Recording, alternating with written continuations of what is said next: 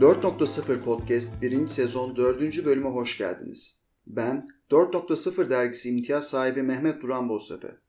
Sol yanımda Çarşambalılar ve Gümüşhacıköylüler Yardımlaşma ve Dayanışma Fikir Kulüpleri Federasyonu Genel Başkanı Yardımcısı ve aynı zamanda Yeşilburun İdman Yurdu Kondisyon Antrenörü Semih Fikret Ozan var. Hoş geldin Semih. Hoş bulduk sevgili Duran. Nasılsın iyi misin? İyiyim teşekkür ederim. Sen nasılsın? Valla ben de iyiyim ama Yeşilburun İdman Yurdu dedin. Beni benden aldın. Çünkü Yeşilburun adaları benim kalbimde hala yaradır. Biliyorsun Portekizcesi Cabo Verde. Portekizce konuşan bir ülke. Tam bir futbol ülkesi. Gitmeli de epey oldu. 3,5-4 hafta kadar.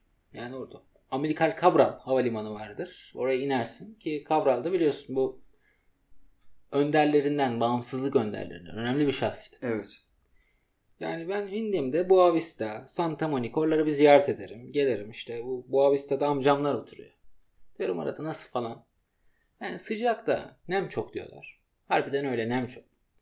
Ben gittiğimde şöyle bir Moritanya'ya doğru bir bakarım. Tamam. Böyle bir dururum. Derim işte. Hayat bu be derim. Yaşıyorum ya derim. Ama daha o Kanarya adalarına falan geçme şansımız olmadı biliyorsun. Onlara böyle bir takım adalar gibidir yani. Yakındır. Yani Makaronezya bölgesi dediğimiz yer. Evet. Yani. Öyle dedin yine beni benden aldın. Ne dedim? Yeşilburun İdman Yurdu. Ha, öyle dedim. Evet. Yani sen atmada, sallamada, disk fırlatmada artık yeni çığır açtın. Bak hocam olmuyor bak böyle. Yani böyle atma sallama disk fırlatma falan. Yani yakışmıyor anlıyor musun? Yani benim orada bizzat arkadaşım var. Ben sana onu da göstereceğim. Yani ne yani bu ya? Sen en son bana Rus arkadaşını gösterecektin. 4 hafta oldu hala göstereceksin ben göremedim. Yani denk gelemiyoruz. Biz mi denk gelemiyoruz? denk gelemiyoruz. Yani bizim denk gelememiz biraz sanki bana zor gibi geldi ama neyse ki sen daha iyi bilirsin. Bugün konumuz nedir? Anadolu'da futbol mudur? Aynen Anadolu'ya futbol nasıl geldi, nasıl yaygınlaştı? Şimdi Anadolu'daki kıymetli futbol kulüplerimizden birkaçını derledik. Bunları konuşacağız, süzeceğiz. Aynen. Öncesinde de hatta istersen şöyle yapalım. Bu Anadolu'ya futbolun geliş süreci ve bunun şehir kültürü olan bağından biraz bahsedelim. Tamam bahsedelim. Sen mi başlamak istersin? Buyur sen başla. başlamak isterim? Yani şimdi biliyorsun benim Samsun'la böyle yakın bağlarım var. Biliyorum zaten sen çarşambalılarla alakalı bütün her tür şeyin içerisinde varsın. Şaka bir yana ben Samsun'da doğup büyüdüğüm için ve e, Samsun'da nasıl bir Samsun spor sevgisi olduğunu da ve özellikle bunun yerel esnaf babında olduğunu. Yani bunu sana anlatamam. Çok böyle derindedir yani Samsun spor sevgisi. Şimdi Samsun Spor'dan bahsedeyim mi önce o zaman ben? Bir Samsunlu olarak. Samsun Spor'un resmi kuruluş tarihi aslında 1965. 1965 olsa da kulübün varlığı daha eskilere dayanıyor. E, tabii bu her ne kadar amatör tarzda da olsa 1965'ten evvelinde böyle bir nüvesi var Samsun Spor'un. Ki zaten o şekilde pek çok şehir takımı öncesindeki o ardıl takımlarıyla birlikte amatör liglerde daha doğrusu kendi şehrinin amatör liglerinde bir şekilde mücadele veriyor. Değil mi? O resmi kuruluşları 60'lı yıllara denk geliyor. O da rahmetli Orhan Şeref Apak sayesinde oluyor. Eski Futbol Federasyonu Başkanı. Değil mi? O demiş böyle ya gelin ikincilikte falan siz Aynen o zamanki o ikincilik, üçüncülük ve biricilik muhabbetine kaynak olarak işte şehir takımları tek şey şehir takımları birleşip tek takım olarak birinci, ikincilik ve üçüncülükte mücadele gösterebilme e, ka- şeyini, yetkinliğini kazanıyorlar. Ve bunun akabinde zaten bu takımlar kuruluyor. O yüzden pek çok Anadolu kulübü bu 60-70 arası süreçte kuruluyor. Ve biliyor musun Samsun Spor'un bu ilk renkleri de siyah beyaz. Kırmızı beyaz değil. Sonrasında kırmızı beyaz. Sebebi ne peki siyah beyaz olmasının sebebi? Vallahi bunun nedenini bilmiyorum. Peki kırmızı beyaza dönmesinin sebebi ne? Bunun da nedenini bilmiyorum. Sen biliyor musun? Bilmiyorum ben de öğrenelim diye sormuştum ama Yani neyse. Programdan ilginç- sonra bakarız. Evet ilginç gelmişti siyah beyaz olması. Instagram'dan post atarız millete rezil olmayalım. Tabii işte bu amatör döneminde imkansızlıklardı çok fazla ki Samsun Spor bir dönem faaliyetlerine ara verecek, bir dönem işte kendini kapatacak falan. Hatta haklarını Hak Spor diye bir spor kulübüne devredecek. E, sonrasında işte Samsun İdman Yurdu adıyla tekrardan hayat bulacak Samsun Spor. Ee, bu Samsun çevresinde küçük küçük takımlar da var. Bu takımlardan birinin adı benim çok dikkatimi çekti. Tütün Fabrikası Spor. Peki bu takım kuruluş tarihi olarak 38'de falan mı kuruluyor? Çünkü 38'de çıkan bir yasa var. Bunlar Ben- mıntıka takımlarında. Şundan dolayı dedim ben onu. Hatta burada notlarım arasında da olması lazım. Notlarıma bakayım. 1938'de sivil, sav- sivil savunma mükellefiyeti yasası çıkıyor. Hmm. Bu yasaya göre 500 işçiden fazla iş çalıştıran her müessese bir spor kulübü kurmak zorunda bırakılıyor 38'de. Adana Demirspor mesela bu şekilde kuruluyor. Bu da öyle olabilir. Anladım. Emin olmamakla birlikte bu da öyle olabilir. Benim sadece adı ilgimi çekti. Çünkü tütün fabrikası. Yani tütün deyince, fabrika deyince akla Samsung gelir. Ya da akla işte Samsung gelirdi diyelim. Tabii. Değil mi? Samsun gelir ve çevresindeki bazı iller gelir. Çünkü tütün üretiminde buralar daha bir önemli yer tutuyorlar. Bu işte Samsun Spor'un nüvelerinden biri diyebiliriz bunun içinde. İşte Samsun Spor'un ilk stadı da şehir stadı. Daha sonra işte Samsun 19 Mayıs stadına taşınacak. Hı hı. Şu anda da işte yeni Samsun 19 Mayıs stadında oynuyor maçlarını. Güzel bir yerde. Ee, sen bir Fenerbahçelisin. Evet. Elhamdülillah. Samsun Spor'un teknik direktörlerinden biri de Lefter Küçükan Donyadis biliyor musun? Hem de iki kere bu görevi yapıyor. Yapıyor ama iyi futbolcuların hiçbir zaman güzel teknik direktörlük kariyerleri olmaz. Ben bir bunu bir Zidane'da gördüm ama Zidane da neticede bir tek Real Madrid yönetti. Bildiğim kadarıyla yanlış hatırlıyor olabilirim bunu. Lefter aynı zamanda Ordu Spor'un da teknik direktörlüğünü yapıyordu. Bir dönem. Yapmış ama Fenerbahçe'nin, Galatasaray'ın ya da be- hani Galatasaray Beşiktaş'a geleceğini zaten düşünmem ama Fenerbahçe mesela teknik direktörlük yapmadı. Bundan dolayı diyorum hani ki bu tezim de zaten büyük oranda bence tutan bir tez. Ben kolay kolay iyi futbolcunun iyi bir teknik direktör olduğunu görmedim. Çünkü iyi futbolcular olarak terimli futbolcular her zaman daha rakip kaleye yakın mevkilerdeki oyuncular olur. Daha göze batan oyun- oyuncular olur. Ve onlar da futbolcu kariyeri boyunca çok fazla taktik ve benzeri anlamda çok fazla şeye maruz kalmazlar. Ama gerideki mevkilerdeki kimselerse bu tarz şeyleri daha fazla hakim oldukları için, daha geriden gördükleri için daha kolay bir şekilde daha teknik direktör oldular. Örneğin Fatih Terim ön liberoydu. Evet. Stoper olarak da oynamıştı çok. Böyle sp- stoper falan. Lefter dedik. Şimdi Samsun Spor deyince senin aklında böyle canlanan böyle oyuncular. Ertuğrul Sağlam var benim. Değil mi? Ertuğrul. Zağlan var. Bir başka. Gekas var, forvet. Biraz daha geriye gidersen. Biraz daha geriye gidersem arada Samsun Spor 2. ligde olduğu için pek fazla bir şey gelmiyor. Samsun Spor'un ilk gol kralı. Tanju Çolak oluyor. Doğru doğru. Şimdi Tanju Çolak da Türk futbol tarihine damga vurmuş. Avrupa Altın ayakkabı ödülünü kazanmış öyle. tek Türk. Ve Samsun Spor'un da tarihindeki gol kralı oluyor Tanju Çolak. Ee, Samsun Spor'un bir yurt dışı tecrübesi de var. Yurt dışı turnuvasında da boy gösteriyor. Bu Balkan Kupası. Balkan Kupası'na sen ilgilisin. Aynen. Balkan Kupası'nı bilirsin, seversin. Hatta şu anda da keşke yapılsa dediğim kupalardan biri. Değil mi? Bir renk katardı futbola. Ayrı bir renk. Kesinlikle çok renk katar çünkü Balkanların bu kadar kaynadığı bu dönemde bu kadar cafcaflı maçların olabileceği bir fırsatı tepmemiz bence çok acı. Çok böyle rekabet kokan maçlar olurdu. Değil mi? Yani düşünsene Galatasaray, Olympiakos, Fenerbahçe, Kızılyıldız. Her maçta bir 4-5 ölü var. Samsun Balkan Kupası'na katılıyor 87-88 sezonunda. Tabii bu çok büyük bir şey. Ancak tabii bu ilk katılımında başarı sağlayamıyor. Ee, bu Balkan Kupası da 1961'den 1993'e kadar oynanmış bir kupa. Düzenlenmiş bir organizasyon. İşte Balkan ülkeleri olan e, Rumen- Romanya, işte Arnavutluk, Yunanistan, Türkiye, Bulgaristan, Yugoslavya. Yugoslavya bu kulüpler arasında. Hı. Bu ülkelerin kulüpleri arasında düzenlenmiş. Ve Samsunspor müthiş de bir başarı elde edecek bu Balkan Kupası'nda ve Balkan Kupası'nın tarihindeki son düzenlenen turnuvada son şampiyon olacak. Hem Anadolu'daki son şampiyon Balkan Kupası'nda Hı hı. ve Balkan Kupası'nın artık e, tarihe karışmasıyla da Balkan Kupası'nın da son şampiyonu. Tabii. Müthiş bir başarı. Aynı zamanda Balkan Kupası'nın tek şampiyonu Samsunspor'du. Tabii. Biliyorsundur. Tabii. Diğer şampiyonlar kimler biliyor musun? 3 şampiyonu var Türkiye'den, Anadolu'dan, Evet. Balkan Kupası'nın. Birazdan bahsedeceğiz. Eskişehir sporumuz da ikincilik almış Aynen, finalde Balkan ikincilik. Spor. Finalde maalesef ikinci Hı. oluyor. Bir diğer takım Sarıyer. Evet. Müthiş bir başarı yine. Eskilerin takımı Kemal Sunal filmlerinde Aynen. Zaten bir çok vardır. Evet. Diğeri de tabii ki senin Gedikli Fenerbahçe. Fenerbahçe. Ama Fenerbahçe'nin olayı şu. Şimdi Balkan Kupası evet önemli bir kupa ama Balkan Kupası bu Fuar Şehirleri Kupası var. Onu biliyor musun? Yok bilmiyorum. Bu Fuar Şehirleri Kupası zamanla işte e, değişim geçiriyor. Kupa Galipleri Kupası oluyor Kupa Galipleri Kupası daha sonra UEFA Kupası adını alıyor. Hı hı. Komple hani ona dönüyor. Arkasından da o, UEFA Kupası bugünkü Avrupa Ligi adını alıyor. Evet. İşte bu kupaların hiçbiri yokken sadece Avrupa'da Şampiyonlar Ligi ve Balkan Kupası varken Fenerbahçe Balkan Kupası'nı gidip alıyor. Yani o zaman için şunu diyebiliriz.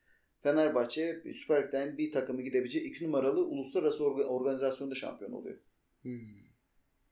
Doğru o dönemde. Ki Samspor'un son e, şampiyonluğunda Balkan Kupası'nı aldığında artık UEFA böyle kendini gösteriyor. Değil Tabii mi? canım. Yani zaten UEFA turnuvaları. 91-92'den beri Şampiyonlar Ligi bugünkü formatıyla oynanıyor. Evet. Samsun Spor tarihinde bir tane de çok acı bir olay yaşıyor. Bilirsin. Otobüs kazası. Otobüs kazası bizim tabirimizde işte 20 Ocak faciası denir. Ee, kaza haberini ilk Çarşamba Spor kafilesi almış. Çarşamba Spor da Diyarbakır Spor maçına gidiyor. Yine deplasmana. Bu sırada tabi arkadan geliyor. kaza haberini alıyor. Hemen yönünü Havza Devlet Hastanesi'ne çeviriyor. Kan vermek falan işte. Ee, tabii çok sayıda işte sakatlık var, yaralı var, ölü var. Hı hı. Çok acı bir şey. Yani Samsun Spor o dönemde ligi son sırada bitirmesine rağmen küme düşürülmüyor.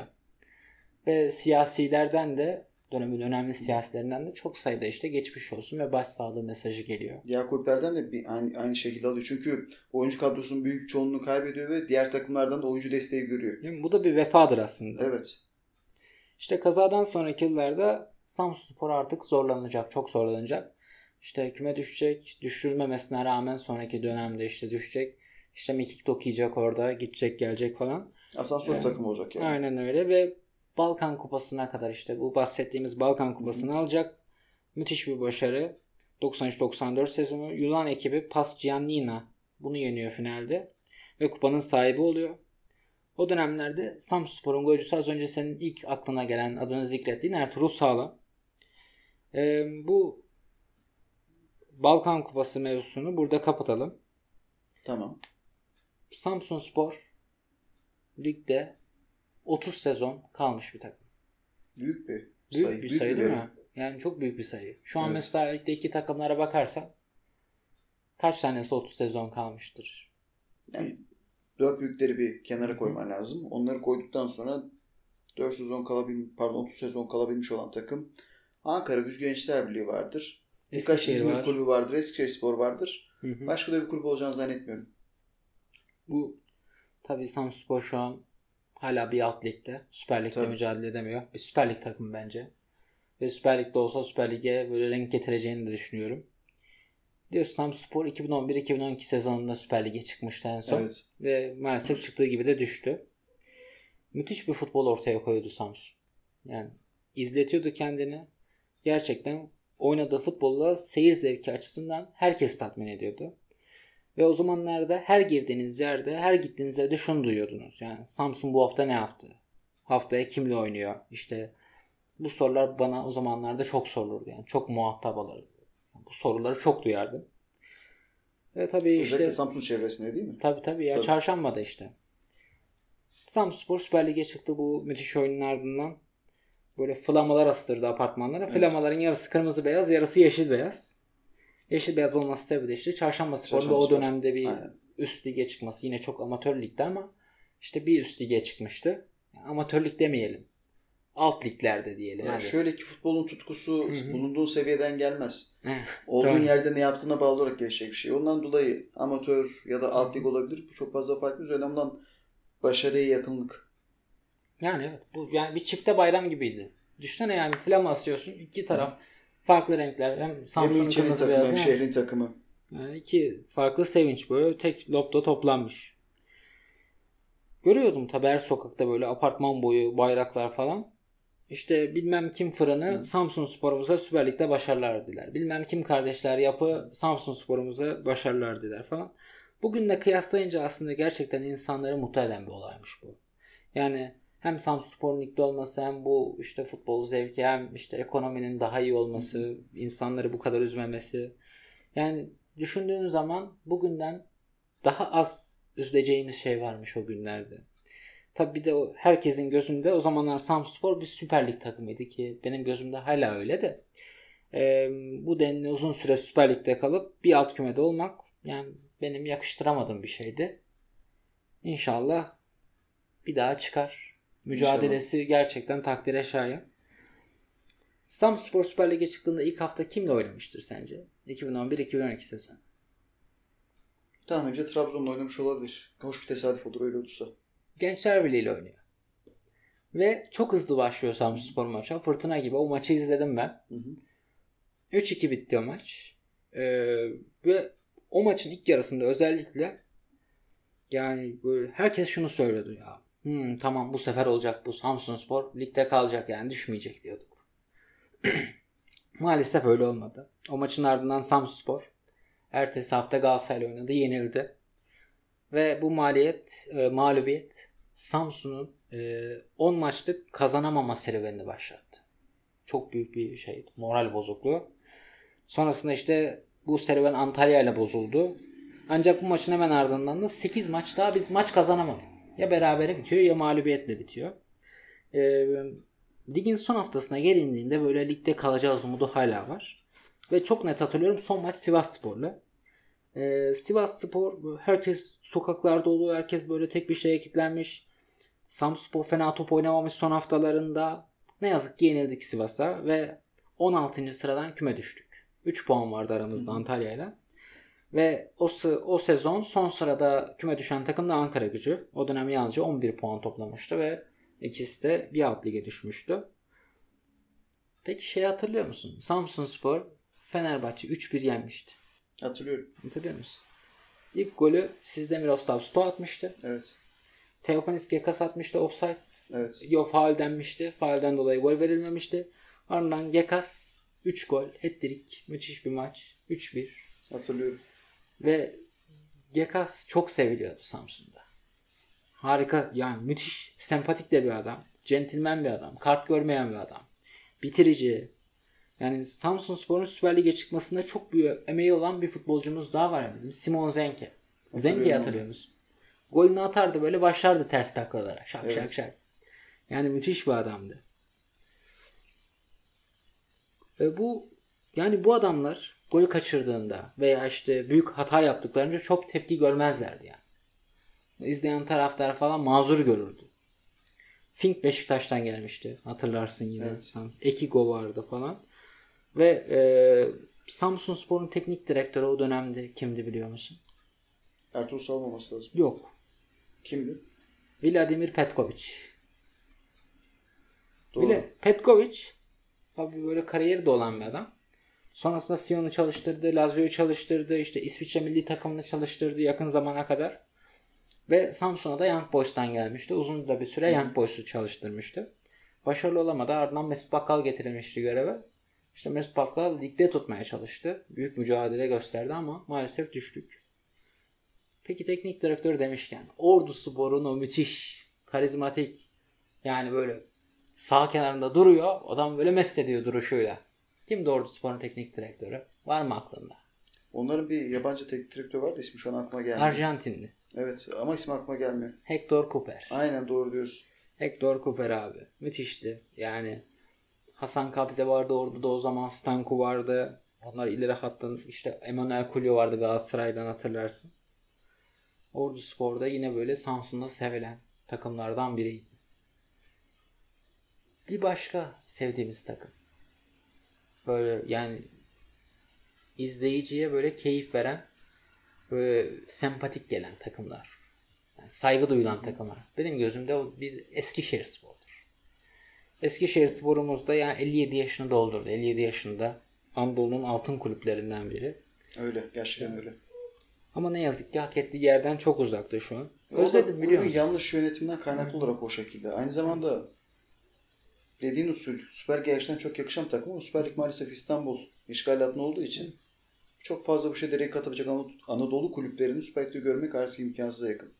Gençler Birliği de renktaş. Evet. Sen bilirsin Gençler Birliği'ni seversin. Aynen. Çok severim. Ama onlar da bu arada Süper Lig'den biraz uzak. Ankara gücünü de seversin. Ankara gücünü severim ama taraftarının bazen saçma davranışları oluyor. O yüzden her zaman adımla bakamıyorum Ankara Hmm. gücüne. Gençler Birliği Ankara Sultanisi miydi? Ankara Sultanisi. Ki keza burada şöyle bir örnek vermem de, yani daha sonra şöyle bir konuyu açmam da gerekecek. Biliyorsun Türkiye'de hala her şeyin merkezi İstanbul'da. Evet. Bugün Merkez Bankası da İstanbul'da. Bunun sebebi de şu.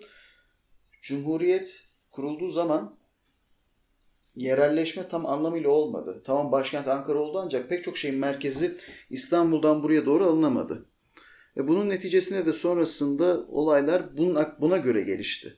Yani sosyal ve kültürel gelişimler nasıl oldu dersen eğer, nasıl e, İstanbul'da pek çok şeyin merkezi varsa futbol ya da benzer kültürel gelişimler de sadece İstanbul'a sınırlı kaldı ya da Anadolu'nun gerçekten burjuva ya da elit sınıfına sahip şehirlerinde yayılma, ufak da olsa yayılmayı becerdi. İşte bu şehirler nelerdi? Cumhuriyet şehri Ankara, İzmir, Trabzon, Bursa, Diyarbakır ve buna benzer şehirlerde bu şekilde gelişti. Ki zaten bahsettiğimiz şehirlerde diğer şehirlerin aksine bu 60 ile 70 arasındaki kulüp kurulma furyasından ziyade daha öncesinde kulüplerin kurulduğunu görebiliyorsun. Mesela Gençler Birliği 1923'te kuruluyor. Hı hı. Keza Ankara gücü armasında 1910 yazar ancak kulübün tam anlamıyla Ankara'ya gelmesi ve Ankara'da artık faaliyet göstermesi 1922-21 o civarı bulur ki o zaman da zaten Ankara gücünün adı, Ankara gücünün adı Anadolu Sanatkaran Gücü. Sonrasında da Anadolu Turan Sanatkaran Gücü oluyor. Daha öncesinde de gene Ankara Gücü mesela İstanbul Ligi'nde mücadele ediyor ancak Cuma Ligi'nde. Sonrasında Ankara'ya milli mücadele esnasında geliyor. Ve bir kısmı İstanbul'da bir kısmı Ankara'da Kurtuluş Savaşı'na yardım ediyor. Ankara'da bir yandan mühimmat üretiyor. Ya da ş- şehit olan futbolcuları var. Buna rağmen ayakta kalmayı beceriyor. Sonrasında 1922 ve 24'te artık o proleter takımı olduğunda bilincinde olarak 1 Mayıs gösterilerine de katılıyor Hmm.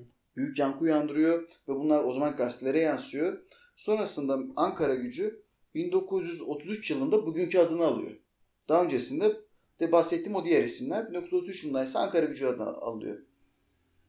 Ankara'nın diğer takımı Gençler Birliği ise dediğim gibi 1923 yılında kuruluyor. Ve onun olaylarından biri ise şu. O Ankara Sultanisi'nin takımı. Şöyle ki Ankara Sultanisi'nde Ekrem Bey diye bir hoca var bir beden eğitimi hoca olması lazım. Bu hoca bir futbol takımı kuruyor. Hı hı. Ve sonrasında bu takıma gereken isimler alınmadığı söyleniyor. Böyle bir söylenti çıkıyor ve daha sonra o ismi geçen isimler kendi aralarında daha sonra anlaşarak bir karşı takım kuruyorlar okul içerisinde. Bu iki takım mücadele ediyorlar ve diğer gençlerin kurduğu takım galip geliyor. Sonrasında bu iki takım birleşme kararı alıyor ve o günkü adıyla Ankara Sultanisi adını alıyor ve Ankara'daki o zamanki Ankara Ligi'nde mücadele etmeye başlıyorlar. Hatta şöyle söyleyeyim. İlk oyuncularından birisinin adının Asım olduğu ve babasının Muş milletvekili olduğu iddia ediliyor. Onun da araya girmesiyle işte gençler çok büyük finansal destek görüyor. Hmm. Karaoğlan o bir iddiaya göre Karaoğlanoğlu Hanı varmış Ankara'da. Ben hiç görmedim. Neredeydi pek bilmem. Şu anda da ayakta olduğunu pek de zannetmem ama Karaoğlanoğlu Hanı'ndan bunlar gidiyorlar kumaşlar ediyorlar, formalar yapılıyor ancak o zaman daha yeni cumhuriyet kurulmuş ve çok da fazla her şey ulaşılamadığı için kırmızı siyah kumaşa rahat ulaşıyorlar ve daha sonra gençlerin rengi kırmızı siyah olduğu da bir iddia var. Arkasından Gençler Birliği 1923 yılında işte Ankara Ligi'ne katılıyor. O günden 1923'ten 1959'a kadar 10 tane Ankara şampiyonluğu var. Ankara şampiyonu. Tabii Ankara şampiyonu var ve aynı zamanda milli kümede yani bu bahsettik geçen bölümlerde bahsettiğimiz o genel 1959 öncesindeki Türkiye ligleri var ya orada Ankara gücünün de Harbiye'nin de o zamanki Ankara takımlarından muhafız gücünün de ve Ankara gücünden bahsetmiş miydim? Ankara gücünün şeyinden bahsettin. Yani Ankara gücü, Gençler Birliği, Muhafız gücü, Hı. Ankara Demirspor, Harbiye bunların hepsinin o bahsettiğimiz 1959-23 arasındaki o ulusal liglerde şampiyonlukları var. Hmm. Ki Gençler Birliği için şundan da bahsetmemiz gerekiyor. Gençler Birliği gerçekten sağlam bir takım.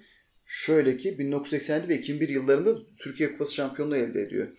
Ha, burada sağlam diye bahsetmemiz sebebi şu. Zaten Türkiye'de futbol dört büyüklerin tekelinde. Evet. Bundan dolayı kupaların büyük çoğunluğu da bunların ellerinde. Ancak Eskişehirspor, Ankara Gücü Gençler Birliği bunların arkasından en çok kupaya sahip olan takımlar. Evet. O yüzden bu takımlar bu anlamda daha da anlamlı oluyorlar. Ankara gücü yani Ankara'nın bir diğer takımı. Ankara gücü hakkında da gene bu şekilde konuşmamız gerekirse Ankara gücü e, bildiğin gibi o da aynı şekilde çok fazla kupa kazanan bir takım ve Hakimiyeti Milliye Kupası var. 40 yılda pardon 28'de olması lazım. Evet, Evet. 28 yılında oynanan Hakimiyeti Milliye Kupası'nın finalinde gençlerle karşılaşıyorlar ve kupayı Ankara gücü kazanıyor. Maçın sonundaysa Ankara güç futbolcu Naat Kas büyük bir e, tepkiyle karşılaşıyor. Karşılaş tepkisi şu. Elleri kirli amele takımına Atatürk'ün kurduğu Hakimiyeti Milli Kupası verilir mi diyor. Gençler taraftarları ve Gençler Birliği futbolcular, Gençler Birliği futbolcuları bunları diyor. Hmm. Sonrasında ise Natikas geri tribünlere dönerek diyor ki ellerimiz kirli olabilir ama alnımız aktır diyor. Bu Ankara gücü vizyonu ve Ankara gücü ruhu için çok önemli bence mihenk taşı. Çünkü Ankara gücü Adana, Adana Demirspor ve Ankara Demirspor aslında köklerine baktığımız zaman gerçek anlamda proleter ta- proleter takımlarıdır ve aynı zamanda da bir ideolojiye en kolay bağlanabilecek takımlardır. Bunlar sol ideolojiye daha yakındır ve bu Türkiye'de pek görülmemiş bir şeydir. Bu Türkiye'nin pek çok yerinde ne sivil kuruluşlar, sivil toplum kuruluşlarında ya da buna benzer diğer kuruluşlarda pek görünmeyen bir husus. Aynı zamanda işte bu şehrin diğer takımlarında olan böyle rekabeti ateşleyen, fitilleyen şeyler Tabii. değil mi bunlar? Çünkü bugün baktığımız zaman Ankara gücü aslına bakarsak Ankaralı olmayıp Ankara'ya sonradan gelip artık Ankaralı olduğunu iddia eden ve gettolarda ya da Ankara'nın daha dış semtlerinde yaşayan insanların takımıdır. Hı hı. Gençler ise tam aksine Çankaya ve benzeri semtlerde Ankara'nın Hmm. daha merkezi yerlerinde yaşayan ve bazı şeyleri daha kolay aşmış, elit diyebileceğimiz insanların takımıdır. Elitten kastım yanlış anlaşılmasın. Yani eğitim ve kültür seviyesi biraz daha yüksek olan insanların takımıdır. Ki Ankara gücüne şöyle bir anekdot daha vermek istiyorum. 1980 yılında Süper Lig'de Ankara'dan bir takım yoktu.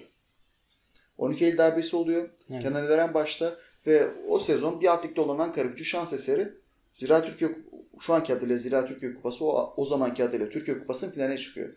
Evet. Ve Kenan Evren'in emriyle bir yasa çıkıyor. Çıkan yasaya göre Türkiye Kupası'na şampiyon olan takım bir üst çıkar. Daha doğrusu birinci çıkar. Hı hı. Artık bilemem orada bir iş karıştı mı karışmadı ama ben karışmadığına inanmak istiyorum. Sonrasında Ankara gücü şampiyon oluyor ve bir üst lige çıkıyor. Kenan Evren'in elinden de Türkiye Kupası'nı alıyor. Rakibi kimmiş? Biliyor musun rakibini? O konuda pek fazla bilgim yok. Yani Hmm, ne desem yani- yalan olur. Direkt kupayı kazanmış, kaldırmış ve bir üst lige çıkmış Ankara gücü. Hani maç oynanıyor, kupayı Hı. kazanıyor ve daha sonrasında bir üst lige çıkıyor. Bu kural 8 sene yürürlükte kalıyor ve bu kuraldan Ankara gücünden başka yararlanabilen bir takım olmuyor. Hmm, anladım. Şimdi bu şekilde başka e, elit e, kültürüne, daha doğrusu burjuva kültürüne sahip, kendi burjuvaları olan başka bir şehre gitmemiz gerektiği zaman bence burada önemli şeylerden birisi Trabzon. Hı hı. Ki Trabzon'da da aslına bakarsak 1932'den beri takımlar var. Hem de önemli takımlar var. Mesela Trabzon İdman Ocağı var. Ama bu takımlar kendi lig, amatör liglerine mücadele ediyorlar. Bunların en meşhuru ise Trabzon İdman Ocağı ve Trabzon İdman Gücü. Trabzon İdman, Oca- İdman Ocağı'nın kurucusu Burhanettin Kahyaoğlu. Bu adam Galatasaray Lisesi mezunu ve aynı zamanda Galatasaraylı. Ve ta- bunun kurduğu takım yani İdman Ocağı'nın renkleri ise sarı kırmızı. Bundan kaynaklı olarak da bence Trabzon Fener ilişkilerinde bu önemli bir yer ediniyor olabilir. İdman Ocağı 1921'de kuruluyor. Renkleri dediğim gibi sarı kırmızı. İdman gücü yeşil beyaz renkleri sahip. Bunlar kendi aralarında çok büyük çekişmeye sa- sa- çekiş- çok büyük çekişmeye sahipler ve birleşmeleri pek mümkün olmuyor. Bu 60'lı yılların başında dediğim gibi Orhan, Orhan Şeref Apak, o zaman federasyon başkanı takım bu şehirlerin amatör takımlarının birleşerek bu ulusal çaptaki profesyonel liglere birer takım göndermesini istiyor. Bununla alakalı proje başlatıyor. Projenin neticesinde İdman Hoca ile İdman Gücü birleşmeye çalışıyor. Hem her görüşme karakolluk oluyor. Bunlar arasında öyle bir derin bir rekabet var. En sonunda bunlar 21 Haziran 1966'da anlaşıyorlar. İdman Gücü, Martı Spor, İdman Ocağı ve Karadeniz Gücü anlaşıyorlar. Trabzonspor 1966 kulübünü kuruyorlar. Ancak bir sezon oynadıktan sonra İdman Ocağı Danıştay'a gidiyor. Yani bu Galatasaray'ların kurduğu kulüp. Hı hı. Kulübü kapattırıyor. Hmm. Sonra yeniden şartları kendisi belirleyip yeniden bir birleşme oluyor. Bunun neticesinde de bir sene sonra 1967 yılında Trabzonspor kuruluyor. Evet. Trabzonspor'un ilk teknik direktörü Hayri Gür ve Hayri Gür mübadelede Limna Adası'ndan Türkiye'ye göç etmiş birisi. Aynı zamanda da askerliği esnasında Atatürk'ün ellerinde Atatürk'ün ellerinden bir tatbikat neticesinde gösterdiği başarıdan dolayı ödül almış birisi. Yani Trabzonspor'un da burada aslında Atatürk'e dayanan bir geçmişi var. Çok uzaktan da olsa diğer takımlara göre. Daha doğrusu İstanbul takımlarına göre. Trabzonspor kurulduktan kısa süre sonra büyük başarılar gösteriyor. Şehirdeki diğer amatör kulüplerinin futbolcularını topluyor. Arkasından da bin, e, bu 1973-74 sezonunda Süper Lig'e yükseliyor. Ve Kıbrıs Barış, Kup- Kıbrıs Barış Kupası'nı kazanıyor. Öyle bir kupa da varmış. O zaman oynanmış herhalde bir defa mahsus. Çünkü tam harekatın tarihine de denk geliyor. Hı hı. 1970 o sezon yine şey Türkiye Kupası'na finale çıkıyor. Beşiktaş'a da 1-0 yeniliyor. İki ayaklı turnu- o zamanlar final iki ayaklıymış. O iki ayaklı oynanan turnuvada Beşiktaş'a 1-0 yeniliyor ve son anda kaybediyor kupayı. Ertesi sezon Süper Lig'de 9. oluyor. Bir sonraki sezonda Süper Lig'de Fenerbahçe'yi son 3-4 hafta kalaraktan lige bir, bir puan gerisinde olduğu Fenerbahçe'yi yenip lider oluyor ve daha sonra şampiyon oluyor. O zaman için Trabzon'un önemli olan şeylerinden birisi de şu. Trabzonspor'un önemli futbolcu, futbolcularından biri Turgay Semercioğlu. Turgay Semercioğlu bugünkü modern bek kavramını ortaya atan bir kişiliklerden birisi. Çünkü sadece savunmayla uğraşmıyor. Çıkıyor, gidiyor, geliyor ve bu da aslında belki Avrupa'da olabilir ancak Türkiye'ye literatür, öne, literatür önemli bir şey katıyor. Forvetleri Necmi Perekli, aynı zamanda önemli futbolculardan birisi Ali Kemal Denizcioğlu sol kanat ve aynı zamanda kalecileri de Şenol Güneş. 75-76 yılında şam, ilk defa şampiyon oluyorlar. Özkan Sümer önderliğinde o zaman tek, te- teknik direktörleri onlar. Özkan Sümer iki defa şampiyon yapıyor. Ahmet Suat Özyazıcı, Özyazıcı ise 84'e kadar 4 defa şampiyon yapıyor. Evet. Ve aynı zamanda sana şöyle bir soru soracağım. Sence Trabzonspor'un bordo mavi renkleri nereden geliyordur? Bordo mavi. Mavi denizden geliyor olabilir belki. Hı hı. Bordo nereden geliyordur? Bir fikrim yok maalesef. Çok basit. Nereden? O zamanki ilk başkan Şamil Ekinci iş adamı Tra- İngiltere'ye gidiyor. İngiltere'ye gittiği zaman da o zaman Aston Villa. West Ham mı görmüş? Aston Villa'yı mı görmüş? Aston Villa Hmm. müthiş top oynuyor. Onun formalarını alıyor, Vay vay geliyor. vay. Sonra geri geldiği zaman onun amblemlerinin üzerine Trabzon amblemi dikiliyor. o şekilde dönmeye başlıyorlar. Sonrasında üçüncü renk olarak bazen formalarda görüyorsun. Gri var. Gri de Hamsi isim geliyor. Hmm. Hamsi Öyle mi? Aynen. Vay vay. Yani- Güzel hikayesi varmış. Trabzon kısaca olayı böyle. Ki Trabzon aslına bakarsak benim sevebileceğim bir kulüp ancak Fenerbahçe ile olan çekişmesine kaynak olarak biraz soğuk Ya, kalıyorum. rengi ya futbolu. E tabii ama hani anlatırlar işte 90'lı yıllarda Trabzon deplasmana giden Fenerler olmuş. Trabzon taraftarları kendi tribünlerinden işte poşetlere bok doldurup Fener tarafından Aa. fırlatırlarmış. O da düştüğü zaman patlar herkes üzeri bok olurmuş. En basili Yani mesela. Biz iki şeyden çekiyoruz der. Bir Mahmut Hoca, iki. Trabzonspor. Aynen. Bir Yine de bir buyur önce Evet, sen, sen- konuş. sen söyle. Estağfurullah estağfurullah buyur sen. Bak, Eskişehir Spor dedim. Eskişehirli arkadaşlarım şimdi bana şey yapmasın, gücenmesin. Bence ufaktan bir SSS kick 2 eski eski es diyelim. Tamam Diyelim sen mi? buyur de. Ya özledim Eskişehir Spor'u biliyor musun? Vallahi özledim. Böyle nasıl desem saygı vardı Eskişehir Spor'da. Bir coşku vardı. SS bandosu vardı. Ne müthiş bir şey değil mi? Yani böyle hem maçı izlersin hem de kulağına işte şöyle bir ses geliyor. Tam dararam dararam dararam dam dam dararam dararam değil mi? Onların bandosu gayet güzeldi. Ben Çok onu çok güzeldi. seviyordum. Bir de bu Eskişehir Spor deyince böyle hep şey gelir aklıma. Özgür Çekin'e Rövaşatas. Böyle hatırlarsın o golü. Ne goldü be. Yani böyle, bu hayatta böyle şaşırtan Rövaşata gollerinden biridir beni ya. Böyle hiç beklenmedik bir anda. Beni onda en çok şaşırtan Bekir İrtegün'ün Benim Marsilya'yı de aynen öyle, aynen öyle. Bekir İrtegün'ün Marsilya maçı.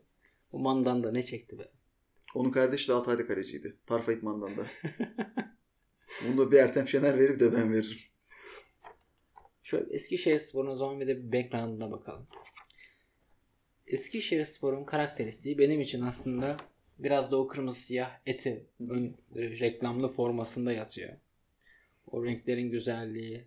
Yani Eskişehir Spor o renklere sahip olmasa ve o eti amblemi olmasa bile yani o forma olsa bile Eskişehir olmasa ya bu Eskişehir Spor forması derim. Yani öyle özdeşleşmiş bir forma benim için. Ben Gençler Birliği derim. Yani hiçbir şey yok. Yani kırmızı siyahsa ben Gençler Birliği derim. Eskişehir Spor da renklerini Statren'den almış. Evet biliyorum onu. Yani o dönemde Fransa Ligi'nin şampiyonu Stade. Ondan alıyor şu an. Bir diğer opsiyon olarak şeyi önermişler işte. Acaba mavi beyaz mı olsa falan. O pek sıcak bakılmamış işte. Mavi beyaz renkler. O da muhtemelen Eskişehir Yunan işgali Hı. falan onunla bağlantısı vardır onun. Evet galiba ondan. Bir ki yani kırmızı siyah olmuş. Güzel bir renk. Eskişehir'e yakışan bir renk. E işte hem Gençler Birliği'nde renk taşı. Şöyle bir sinerji yaratıyor mu sende? Eskişehir Gençler. Ben Gençler Birliği severim. ki Eskişehir'le Gençler Birliği de birbirine yakın kulüplerdir. Değil Ama Eskişehir'le Ankara gücü kanlı bıçaklıdır. Onlar birbirine sallamalarla girişirler. Çok önemli kulüp Eskişehir. Yani kökeni eskilere uzanıyor. Tarihi olan bir takım, başarılı olan bir takım. Yani bu Alman İmparatorluğu'nun desteğiyle biliyorsun bu Bağdat Demiryolu hattı Evet. yapıldı. Ve bu Bağdat Demiryolu hattı yapılırken Eskişehir'de de bir fabrika açılıyor. Ve bu fabrika içerisinden de bir spor kulübü doğuyor. Ee, bu spor kulübünün o zamanki adı e, şey Demir Spor. Yani Evet. demir gibi adamların spor kulübü falan. Yani Demiryolda hiçbir alakası yok. Ya bunu öylesine demiyorum. Yani adamlar gerçekten demir gibi adamların spor kulübü. Bu denli genç bir takım Türkiye Kupası'nı kazanabiliyor. Yani ve kimi yeniyor biliyor musun Türkiye Kupası'nda? Fenerbahçe'ymiş de Evet, başka. Çünkü Fenerbahçe'yi yeniyor. Türkiye'de kim şampiyon oynuyorsa Fenerbahçe'yle mücadele eder. Bu, bu kadar basit. 3 Ee, birlik skorla yeniyor.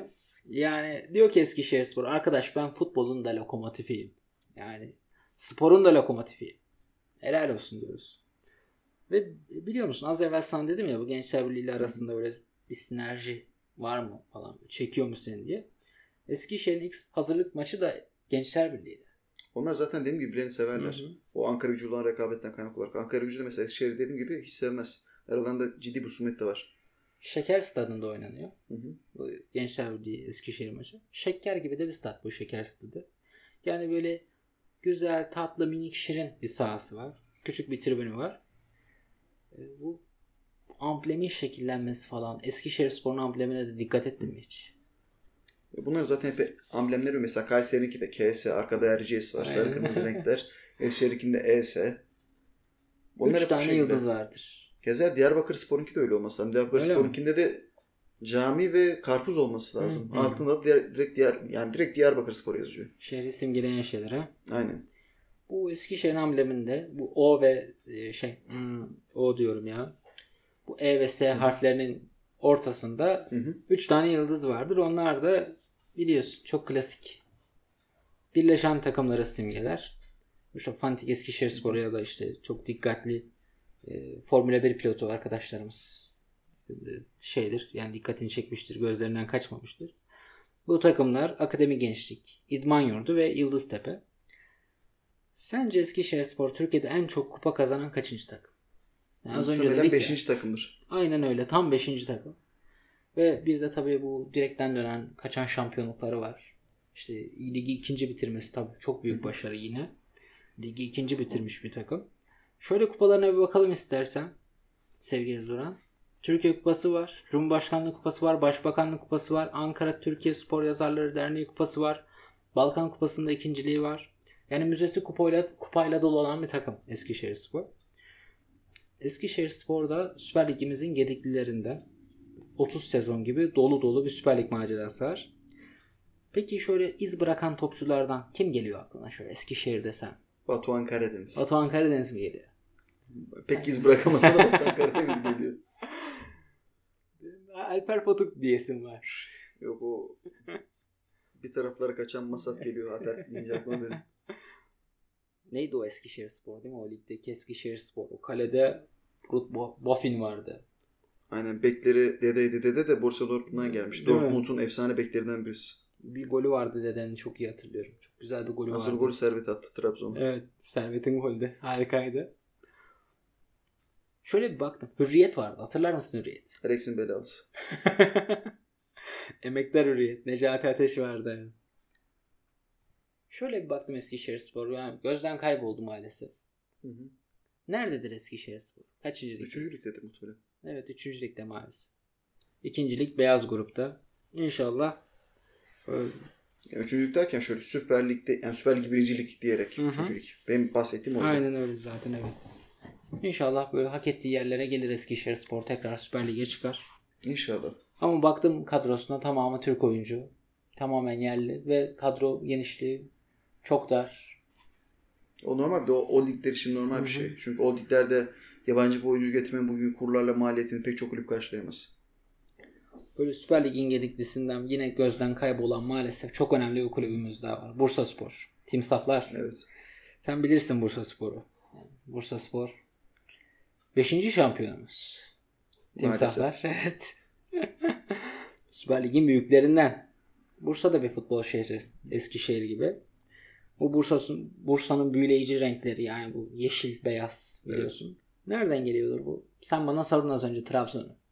Bu muhtemelen şehrin kendi şeyinden kaynaklıdır. Yani şehrin kendi ambiyansından. Doğru. Çünkü yeşil Bursa. Değil mi? Hem yeşil Bursa, Evet. beyaz da Uludağ'ın karından Aynen. geliyor. Yani yeşili Bursa'nın ovasından, beyazı Uludağ'ın karından diyelim. Bu Eskişehir Spor gibi farklı takımların birleşmesiyle kurulmuş Bursa Spor'da. Onda da işte yine dikkatli 5 dinleyicilerimiz. takım olması lazım orada. Aynen öyle. 5 yıldız var. 5 takım. Amblemde, ambleminde de yaşatıyor bu takımları. Zaten diğer pek çok kulüp de. Mesela Sivas'ta da yıldız vardır ama Sivas'ta mesela aynı şekilde pek çok kulübün birleşmesiyle oluşuyor. Kayseri ayrı bir muamma. Kayseri için bir şey diyemem. O Kayseri belirtmemin sebebi şu. Kayseri'nin Erciye Spor'la olan alakası biraz garipti. Çünkü Kayseri ne zaman düşse Erciye Spor imdadına yetişti. Adları değiştiriyorlardı. Kayseri Spor gene Süper Lig'de kalıyordu. Ayrı bir değer ya. Hepsi ayrı bir değer. Yani bu biliyor musun bu Anadolu kulüpleri, önemli Anadolu takımları benim gözümde hep şey Anadolu derbisi. Yani bu Eskişehir, Bursa, Ya onun Eskişehir, Samsun. en önemlisi Adana derbisi. Öyle mi diyorsun? Kesinlikle çünkü Adana derbisinin aynı zamanda manası da var. Neticede yanlış hatırlamıyorsam şuradan notlarımdan tekrar kontrol edeyim yanlış bilgi vermeyeyim. Adana Demirspor'un kuruluşu 41 olması lazım. Öyle mi? Aynen 1941 yılı olması lazım ve 1941 yılında Adana Demirspor kurulduktan sonra zaten kısa sürede bir proleter takım oluyor. Adana Spor'sa daha geç kuruluyor. 50'lerde kuruluyor. Ve Adana, Adana Spor'sa Adana Demir'in aksine 90'lı yıllarda ve 2000 yıllarda Cem Uzun'la satılmasıyla gerçek burjuva takımı haline geliyor. Hmm. Ve aralarındaki rekabet daha da güçleniyor. En son mesela yapılan taraftar röportajlarını okuduğum zaman evine sırf turuncu olduğu için rengi portakal almayan Adana, Adana. Demirspor taraftarlar var. Turuncu olduğu için ya da havuç almayan taraftarlar var. Ki bundan bunun yanında bir de şöyle bir anekdot da vermek istiyorum. 4 Eylül 2010 2009 yılında daha tarihinde Hı hı. Adana Adana'da Livorno'yla şeyin e, Adana Demirspor'un hazırlık maçı vardı. İki önemli takım, iki şey Tabii. takımı, Adana ideoloji takımı. tabii Adana Demirspor orada sosyalist bir görüntü çizdi. Hı hı. Livorno zaten komünist takım İtalya'nın. Evet. İkisi maç yaptı. Maçın sonucunda kupa ikiye bölündü. iki takıma da verildi. Aa, nasıl Ve- bölünmüş? Onu artık kendileri daha önceden kıl testleri falan ayarlamışlardır. Maç esnasında da sürekli Adana Demirspor taraftarı işte Che Guevara'lı orak çekişti falan Hmm, açtılar. Bak sen. O yüzden Adana, Adana Demirspor'un İtalya'daki mesela kardeş takımı Livorno. Güzel, güzel bir hikayesi varmış Adana Demirspor'un da. Önemli takımlarımızdan biri o da. Yani Şu an Süper Lig'de mi Adana Demirspor? Süper Lig'de Süper? Lig'de. En son şey, şey satın şey, kulübün başkanı değişti ya neydi o adamın adı? Ethem Sancak mıydı? Murat Sancak mıydı? Tam hatırlamıyorum ama. Bunlar iki kardeş zaten de ikisi de şu an hükümete yakın. Hı. Bunlardan biri işte Adana Demirspor'un kulüp başkanı da şimdi ismini hatırlayamadım. Biraz hani para babalığı mevzusu var. Ondan dolayı işte Balotelli, Malotelli artık rahatça alabiliyorlar. Ha biraz tabii bundan kaynaklı olarak da bu kulüpler yavaş yavaş kendi o bahsettiğim gruplarından kopuyorlar. Ha bunun haricinde bak başka unutulan takımlardan birisi Diyarbakır Spor. Aslında biz küçükken Diyarbakır Spor uzun zaman Süper Lig'de mücadele etti. Diyarbakır Spor'un da mesela şey olayı çok garip. Bu batıdaki Ankara gücü ya da Bursa Spor'la olan maçları çok garip. Çünkü maçlarda kesinlikle bu mevcut güvenlik problemleri de PKK ile alakalı problemlerden kaynaklı olarak sıkıntılar çıkıyordu. Hı hı. Ki hatırlarsın 2010 senesindeki Bursa Spor, Diyarbakır Spor maçında da büyük olaylar çıkmıştı. Onunla da alakalı sana şöyle bir anekdot vereyim. 2001 yılında Diyarbakır Spor Altay maçı var. Süper Lig'e yükselme maçı. O maçta öncesinde bir gizli el geliyor. Maçın yayınlanmasını engellemeye çalışıyor. Evet. Maçın özetini yayınlayacak olan kameranın üzerine Türk bayrağı geçiriyor. Gazeteciler engelleniyor. Gazeteler bir yere tıkılıyor. Kapı kilitleniyor. Karşı, karşı çıkmaya çalışan iki gazeteci o zaman e, o zaman Genelkurmay Başkanı değildi. Ama muhtemelen kolluk kuvveti komutanıdır. Yaşar Büyükanıt'ı tarafından dövdürüldüğü iddia ediliyor. Hmm. Bunda da kaynağım Rasim Ozan Kütahyalıdır. Sevgili Rock. Evet. Ve O- sonrası Oynanıyor mu peki maç? oynanıyor. Tarihi o nedir? maçta efendim Tarihi nedir bu maçın? 2001. 2001. Yani 2001 ayının Mayıs 2001 yılının Mayıs ayı olması Hmm. lazım. Maç oynanıyor ve sonrasında işte artık sonuç çok önemsiz kalıyor maçın neticesi. Çünkü çok büyük olaylar dönüyor. Yaşar Büyükanıt maçın hakkında konuştu deniliyor işte bu maç oynanmayacak falan diye ama neticede oynanıyor. Hatta bugün Erman Toroğlu Şansal Büyükhan falan da o maç için yanlış bilmiyorsam şikeri maç diye bahsediyor diye Öyle mi? Yani genel olarak konuyu toparlamamız gerekirse bu takımların hepsi çok büyük değerler. Hepsi çok önemli. Yani şimdi bunun tarihsel açısından baktığımız zaman da bir Sivas Kayseri faciası e, çok Tribün acı bir olay. Tabii tribün çökmesi. O olay. Çok acı bir şey. Neti, akabinde gelişen şeyler hani onun izinde gelişen olaylar bu Sivas'ta Kayseri'lerin, Kayseri'de Sivas'ların birbirlerine yaralamaları, birbirlerine zarar vermeleri çok acı şeyler ama bunların neticede hepsi bir ortak payda oluşturuyor. Bu payda da bizim futbol tarihimiz ve bu tarih zaten bugünkü oynanan oyuna bir anlam katıyor. Doğru diyorsun evet. Keyifli bir sohbetti. Anadolu'dan konuştuk. Anadolu Aynen. takımlarından konuştuk. Burada nokta koyalım. Aynen. Haftaya inşallah kalecilere konuşacağız. Aynen bu saatten sonra tek mevkiler ve mevkilerdeki genel durumlar. Daha güncele. Aynen İyi. biraz daha güncele doğru. Öyleyse dinleyenlerimize veda edelim. Aynen veda edelim. İyi akşamlar, iyi dinlemeler. İyi akşamlar efendim.